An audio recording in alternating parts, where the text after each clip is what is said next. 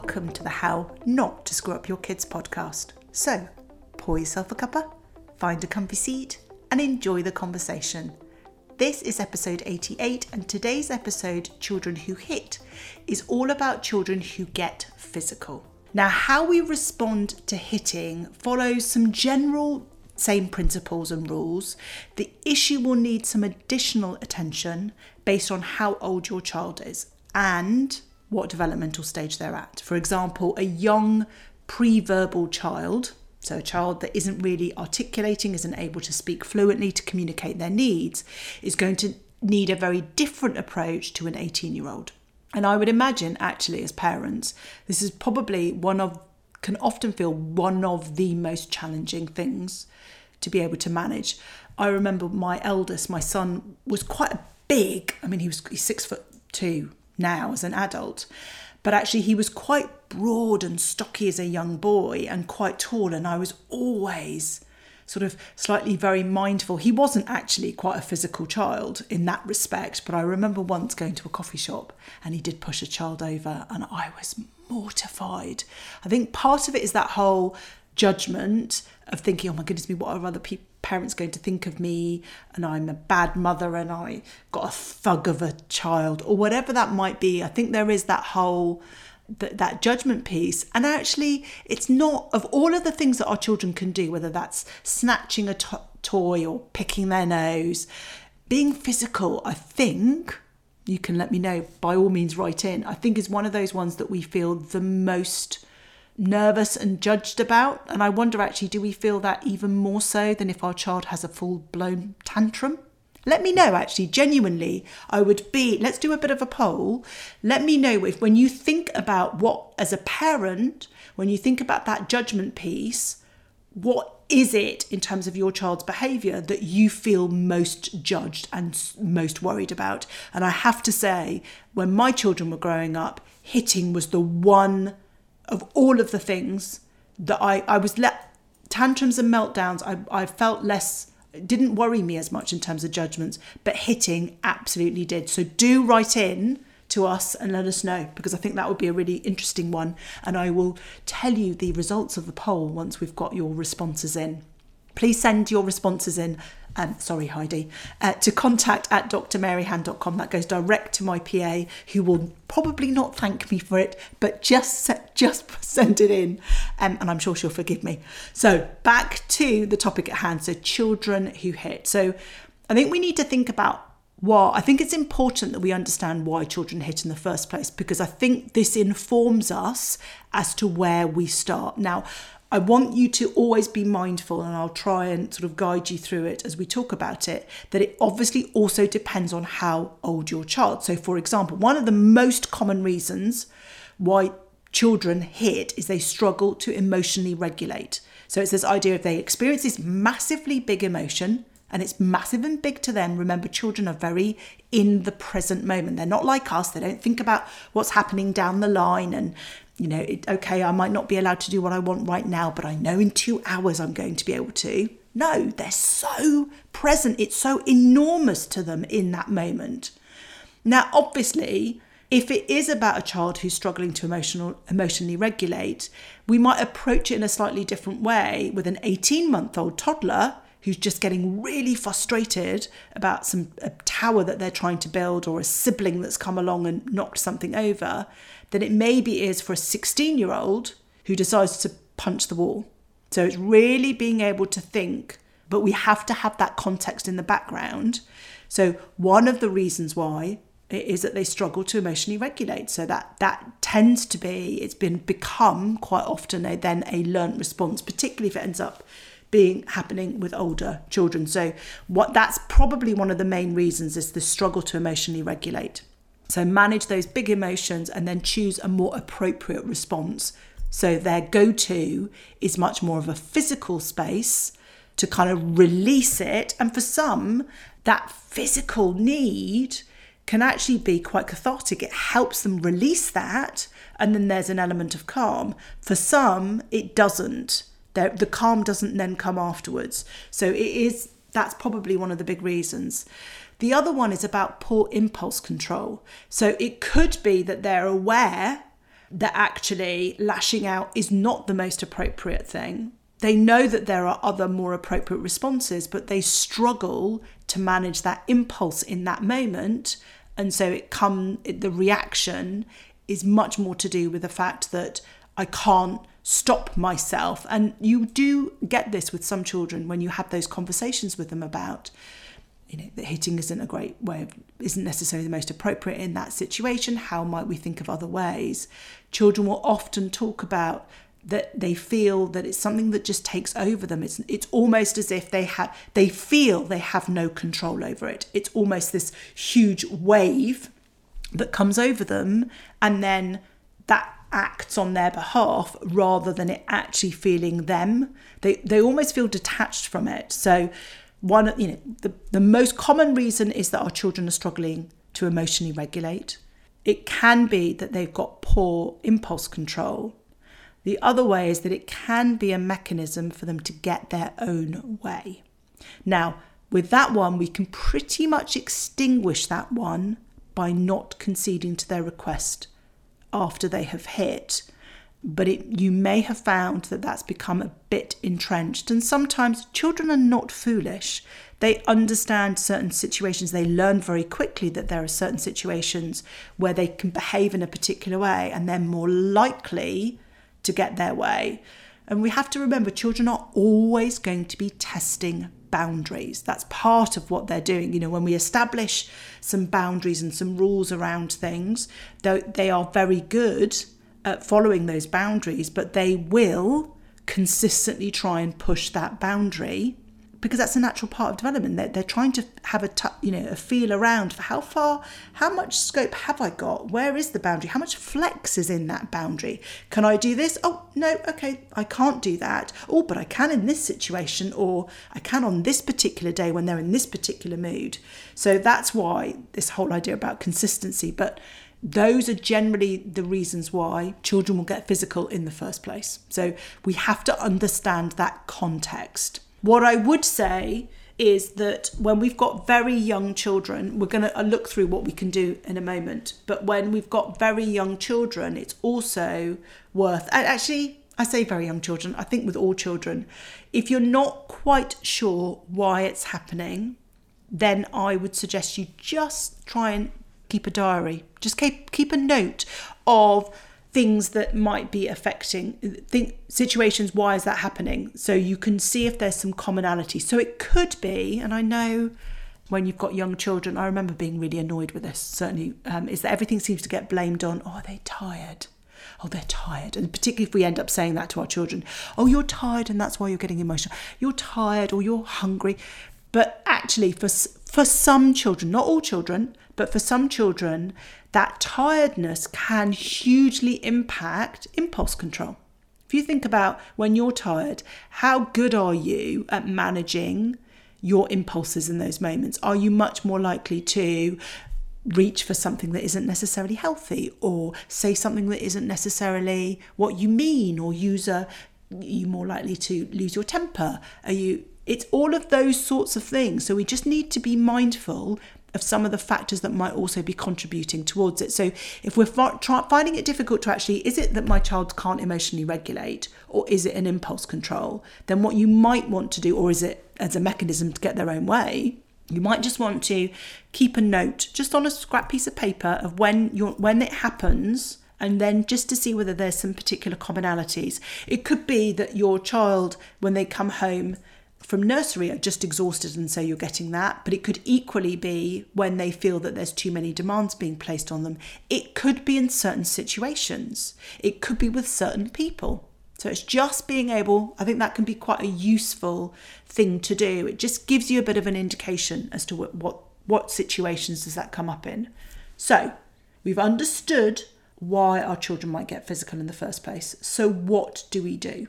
So this is in no particular order. They were literally as they came to my mind.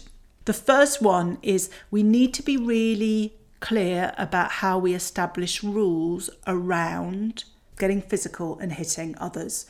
And I think when we're establishing those rules, I think it's actually quite nice to frame them in, in a more, I'm trying not to use the word positive, but I think trying to frame it in a more compassionate I seem to be anti positive and negative at the moment. Sorry, I'm not doing it deliberately, but I think I would rather rather than saying we don't hit in this house, I think it's actually really helpful, particularly with younger children, to use expressions about being kind with our hands. For example, you can you can phrase it in whichever way that you want to do, but it's really about because I think when we focus on the positives, then we can and, and the terminology that, that demonstrates compassion and kindness, the easier it is for our children because we can constantly refer back to that about using kind hands and being thoughtful with the way that we are with other people and how we are with our hands is something that we can say over and over again. Whereas, actually, if you think about we don't hit in this house, trying to reinforce that and talk about that often just doesn't have the same sort of uplifting context. It, it, it, comes at things very much from a this is not what we should do, which I don't think is as helpful. So it's about establishing rules around kindness with our hands and how we use our hands on others. Yeah, I think as we get as our children are older, I definitely think we can start using language about it's not appropriate to lay your hands on anyone else. And I certainly have done that when my children were much, much, much older. It was about actually your hands don't touch anyone else without their permission because that encompasses much more. And obviously, for older children, it then also encompasses the notion of consent. So it moves beyond just simply, I, I, you mustn't hit your sibling or you mustn't hit someone out of frustration, but it then becomes much more around, and actually, you need to check with somebody if it's okay for you to hug them or to grab their hand. It, it's that, it's really helping them understand that there is some aspect of respect that they need to have for another person. And we, at the basic level, we do that around what we do with our hands. And so it is really establishing those rules, but I think framing it from the perspective of the desired behaviour rather than really focusing in on the undesirable behavior. So that would be the first one. It's about establishing those rules. And I talk so often about this idea that our role as parents is to help have this scaffolding for our children's rising building. But before the building can even begin to rise, we set these foundations on which the building can rise. And that includes respect in the treatment of others. So that's part of the foundation. So you can talk about that in terms of what your family values are. And again, when we're having those Sunday planning meetings, when we're getting back together as a family to talk through our week, we can talk, we can keep integrating these things in terms of the desired behaviour as part of that language. So the first one is establishing rules. The next one is about using consequences to info- to reinforce these rules. So, and by consequences, of course, I think a lot of us automatically assume that the consequences are, are going to be negative. But actually, let's reinforce these rules using positive consequences as well. Let's reinforce it with I really liked the way that you were very gentle with your brother when you were trying to explain something. I really, I felt I was so impressed with the way that you managed that huge feeling, and I could see that you wanted to push your brother and you didn't. I'm really impressed that that big feeling that came over you and that need to punch something, you chose to punch your pillow rather than than use unkind hands on other people. So it's really thinking about can we also use positive consequences, reinforce good choices that our children are making in those moments and obviously adapt the language i've you know i've just given you some examples that are quite linguistically you know there's heavy so you wouldn't use that kind of language um, with a with a toddler or a young two year old but you might say that's great kind hands. Really gentle whether that's stroking a pet or being nice as they introduce themselves to someone else. So it's thinking about how can we reinforce that using consequences, but also when they make poor choices, and our children will make poor choices. It doesn't mean that they're going to be some violent physical monster when they get older. Some children, as we've talked before about these ages and stages of their development, their emotional development isn't quite there yet. They just need that bit more time, they need that bit more scaffolding, which we'll talk about. So it's about just recognizing that in that moment and treating it very much with each instance and each moment rather than getting too caught up in oh my goodness me i've got now got a this aggressive thug of a child in that moment, your child made a poor choice. It doesn't mean that that's going to be an inherent part of their behavior, and particularly when we respond to it in that compassionate way. So, in that, in those situations, it's about talking about consequences. And with really young children, you, the consequences can be helping them understand that by being physical and hitting, that person then felt sad because we didn't use kind hands. So, how can we make amends? How can we show that we are sorry? So that might be saying sorry, it might be drawing a picture, it may be if they've knocked over a tower that was being built, it might be about putting putting the tower back. But it's about helping them see that there is a natural consequence of the choice that they made in that moment and really try and make sure that the consequence is as closely related to the misdemeanor as is possible. Don't be tempted to sort of end up with a consequence that you think has more gravitas for your child, which is often around technology and devices, which has absolutely nothing to do with what happened. So really make sure now. Sometimes you know, if it, they've been physical because you've asked them to come off a device and they've they've hit you because of that, then there is a consequence to that, and a natural consequence is that they're not being responsible and not using kind hands when it comes to their device use. So it might be that they lose some of their time on it. That might that will be appropriate because it's related to the misdemeanor. But where we use technology as a leverage because we think it's the only thing my child cares about and I have got nothing else I can leverage, then that's not as helpful because we not we need to be thinking all of the time. We're working with that end goal in mind and that end goal is to raise a happy, confident, resilient adult who's able to fully function in the world. And part of fully functioning in the world is understanding for every behavioral choice they make there is a consequence to that, both empowering and wonderful for people, but also ones that are not so positive, And therefore, they need to understand the world is not really full of punishments unless you break the law. So let's really keep it in line with what will happen in terms of their adult their adult lives. So it's establishing rules, it's using consequences to reinforce those rules, both good consequences as well as the consequences so that they can understand what they should do differently next time. And then it's about teaching appropriate behavior. So it's not all right to push someone over or it isn't okay to punch a person and use unkind hands with a person, but we can punch a pillow. Is that helpful? Shall we try it? Will we try that next time? So, really helping them with this teaching appropriate behavior. And part of that is going to be a bit of problem solving. What might help you next time? With young children, it may well, with very young children who are not necessarily able to articulate, then what we might do is offer them up some choices. Maybe, you know, some children genuinely need to release that physical side by doing something physical. So it might be squeezing a, uh, like a squishy or a stress ball. It might be about punching a pillow. But some others, it may well actually be something that is comforting. So it may be going to their particular comforter, or it might be about distraction. So it's helping teach appropriate behavior and also for us to model appropriate behavior. So it's making sure that when we become frustrated, that we don't, and this isn't about saying that your parents that are then hitting your children, it's not, but it's are you then getting physical in some way? Are you slamming doors? Are you stomping around? Are you demonstrating, and we'll talk about this in a moment in terms of emotional regulation, but are you demonstrating that you are emotionally regulated in a way that you are asking your child or not?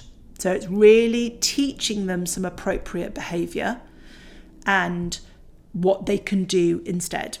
So that's number three. So we've got established rules, use consequences to reinforce those rules, teach appropriate behavior, and also teach responsibility. So it's this ownership that whatever choice they make in the moment is a choice that they have made, even if it feels like this huge wave is coming over them. So it's that, and part of the teaching responsibility always comes back to that consequence is that understanding that they have a responsibility for the choice that they made and how they can then make amends with that is down to them. They are responsible for those choices. So it's it's about using language around that. It's one of the activities that I've talked about quite often in terms of helping children manage those big emotions, which is a really good one to do here about teaching responsibility, is around the when I feel activity. So it's basically the activity is when I feel there's a blank, I may blank, I need blank. So this is simply, I do them on little cards, almost like they're not business cards, but that sort of size. And it's the same three words. When I feel, there's a blank because then you substitute an emotion. When I feel angry, I may. How would I know that you're angry? Explain to me what, what I would be looking for to know that you are angry. So it's that what is there? How does that show up? So I might shout, I might throw something, I might say something unkind. I need. So in those moments, what do you need? And avoid this idea that that's a negative emotion and how can we move from this negative angry into feeling happy? But instead, simply say you're experiencing a, the emotion feels big. What do you need to ride that big feeling? To work through that big feeling until that big feeling feels like it's faded away. So that wave has been and it has gone. And the I need is where we're teaching our children about responsibility. What do they need in that moment? Now, children will quite often give a response to I need, which involves you in some way. So maybe I need a hug, or maybe I need to play with you, or something. And that's fine. Accept that, but also ask them to problem solve beyond that by thinking about, well, sometimes I can't play with you, and sometimes I'm not with you at nursery, or I'm not with you at school, or I'm, we're not able to do that game or take that toy. What might you be able to do instead? Because we want to give them a whole raft of tools that they can use in any situation. And that's a really, really crucial part.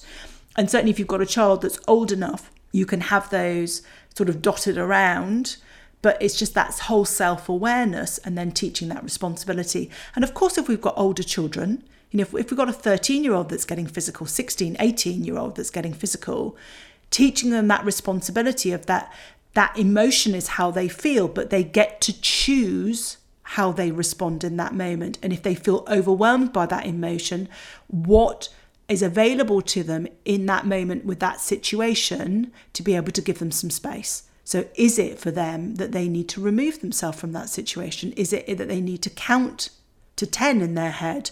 Is it that they have a certain thing that they go to, whether it's a tool, whether they suddenly try and anchor themselves in the present and suddenly come up with five things that they can see that removes them from the feeling but anchors them in their environment in that moment?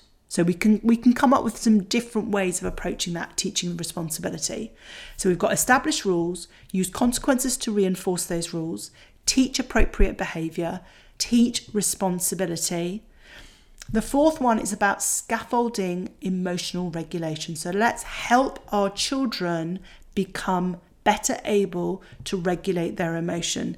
And one of the things we must make sure that we do in this moment, and remember, we don't have to get it right 100% of the time. If we can get it right two times out of 10, then that's brilliant. Or we get it, we do it, get it right 1% more each day, then we're moving in the right direction.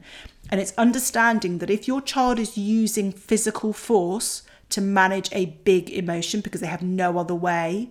They can't emotionally regulate then we must not meet that big emotion and lack of emotional regulation with our lack of emotional regulation. If we meet their anger with our anger, and our anger might not be physical, but our anger may be in raised voice, our anger might be in shame, it might be in how could you, that's not appropriate, how dare you, whatever that might be, then we are not going to help our child come down from that dysregulation we have to help a child who's dysregulated by demonstrating and scaffolding it with our own emotional regulation. That's not an appropriate way to, we don't use unkind hands in this house. I think, and then create some space because what you need to remember is when that hitting happens, there's the full force of the emotion. Trying to reason and logic and have a conversation about do you understand the consequences of that? Why did you do that? You know that's not appropriate. They can't, in that moment, when they're in the emotional brain, access any logical, rational decision making thinking. They're too much in that emotional side. So create an opportunity for space. And that also helps you begin to get your own emotions regulated again so that when you then go back and talk about it, you're able to talk about it in a more it's not that you're not compassionate in the moment, but it's really difficult. And particularly if a child has done, you know, maybe you've got a child who's sitting all of the time and you're just fed up and you can't believe that you're having this conversation again. And last time we spoke about it, you promised you weren't going to do it. And I don't understand why you can't understand that that's not okay. And you know, whether they're hitting you, whatever that might be, it's really difficult with all the best intentions to always approach it in that, in the best way. So, creating a bit of space for you as well as for your child is really helpful. Now, what I will say is if you have got a child who is still lashing out, who is repeatedly hitting, then you need to understand that they're still in that heightened state. And what what you need to do is find some way to help them find calm. And you might have to play around with this one. It may well be that you slightly force a cuddle and that might work for your child. It might not. That forced cuddle might make your child lash out even more.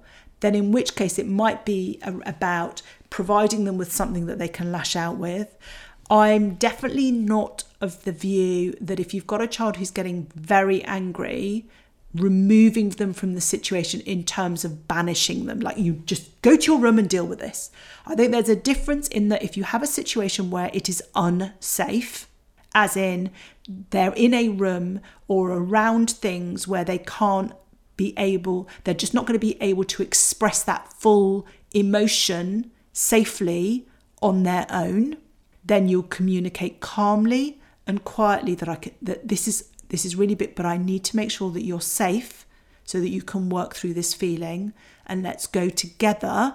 Let's find somewhere better that we can do that and then take them to another space because that's really what you want to fundamentally do. You do not want to leave a child because if you're thinking about it, they're expressing their emotion through the hit, through that whole idea of being physical.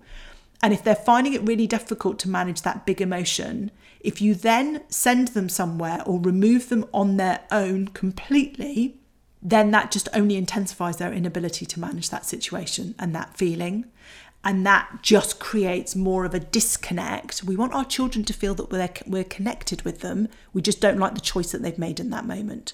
So it's about making sure that they're in a safe space, whatever that might be. And when you try, if you do try and hug them, and when you're doing the debrief and the conversation afterwards, it's saying, I know I hugged you and we talk about kind hands and I didn't check with you beforehand, but I was worried about you. Next time this happens, was that helpful? Should I do that again next time? Or is there something better that I might be able to do to help? So sometimes we have to act in what we think instinctively may well be right in that moment. It may not be, but we can then have a conversation afterwards.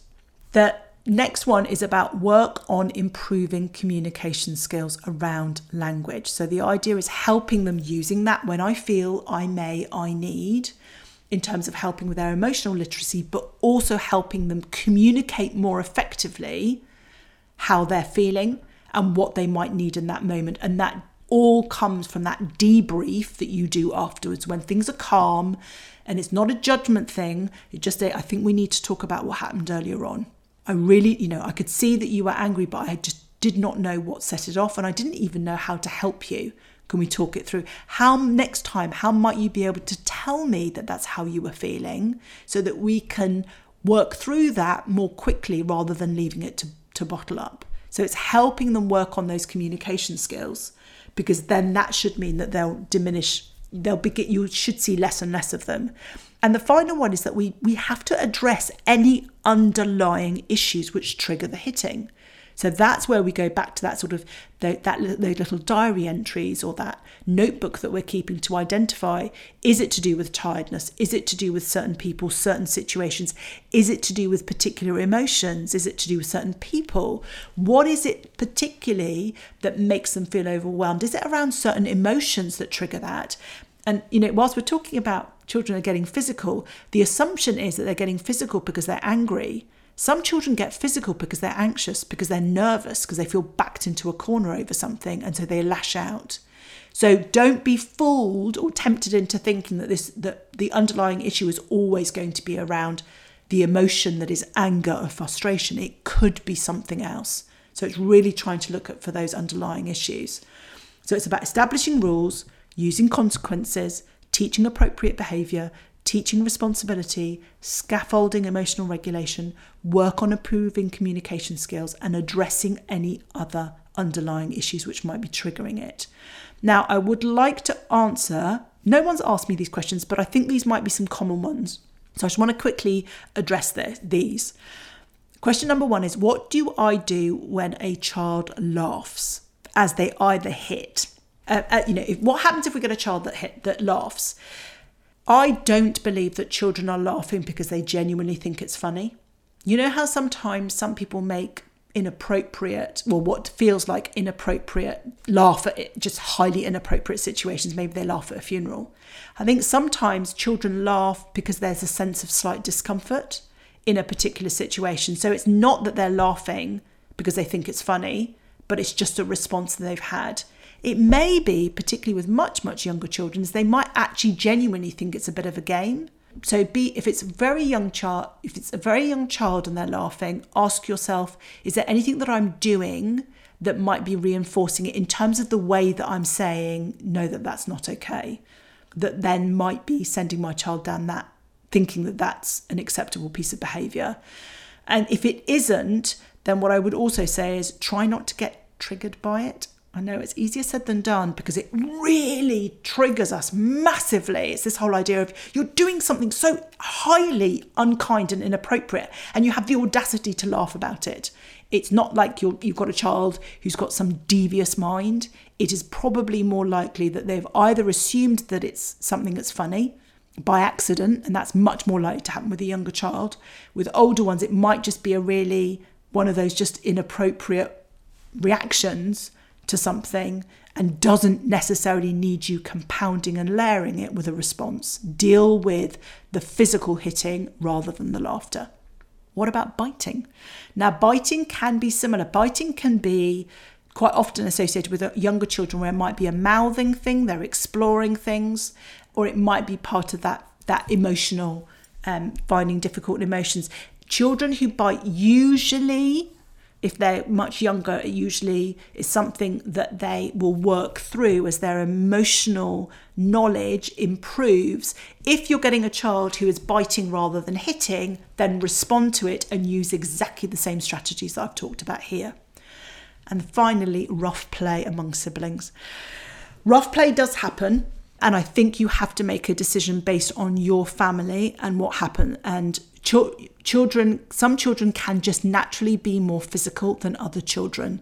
So it's about agreeing what those ground rules are for your family. So it may well be you have two siblings who do a lot of rough play, but they have to agree when that rough play starts. They have to agree a signal for for a really clear signal when one of them has had enough of that rough play.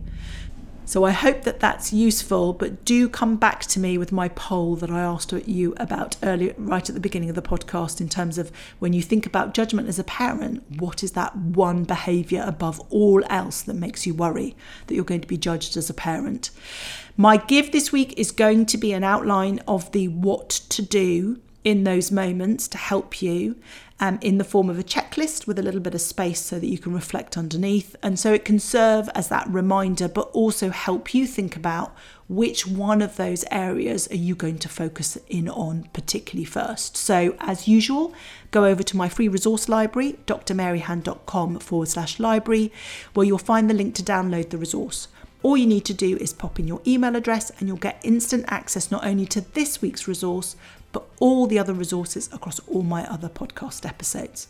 As ever, if you have enjoyed this episode, I would love it if you could follow and review this podcast so that others can find us and we can spread the love. So, until next time.